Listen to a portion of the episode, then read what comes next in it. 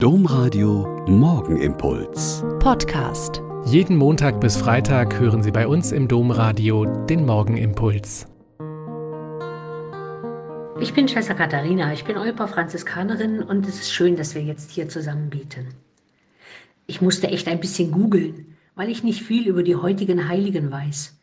Und bei Andreas kamen halt ein paar Vorschläge wie Andreas Gabalier, Andreas Burani und Andreas Scheuer.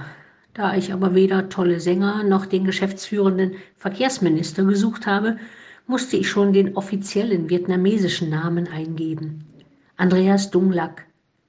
Er steht, glaube ich, stellvertretend für die vielen Millionen verfolgten und getöteten Christen weltweit und durch die Jahrhunderte hinweg. Andreas hatte durch einen Katecheten den katholischen Glauben kennengelernt und hat dann Theologie studiert erst 1823 zum Priester geweiht worden.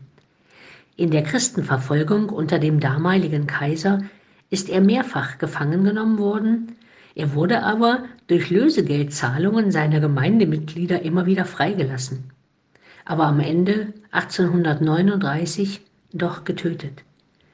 Er hätte sich retten können, wenn er still im Untergrund geblieben wäre, nicht mehr öffentlich Gottesdienst gefeiert und die Sakramente gespendet hätte. Das hat sich über die Jahrhunderte nie geändert. Immer wieder sind Christen in den vielfältigen Verfolgungen ihrem Glauben an Jesus Christus treu geblieben und haben lieber den Tod auf sich genommen, als ihrem Glauben untreu zu werden. Mit weiteren 116 vietnamesischen Märtyrern wurde er 1988 heilig gesprochen.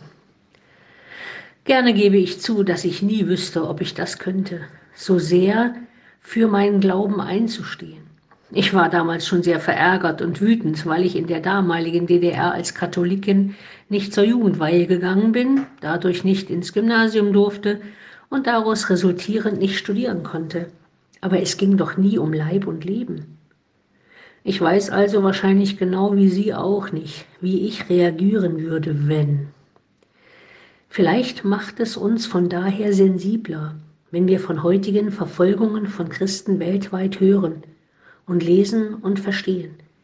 Und wenn viele der Verfolgten dann zur Flucht gezwungen sind, um Leib und Leben und die Familie zu retten. Bleiben wir wach für die vielfältigen Nöte unserer verfolgten Schwestern und Brüder im Glauben.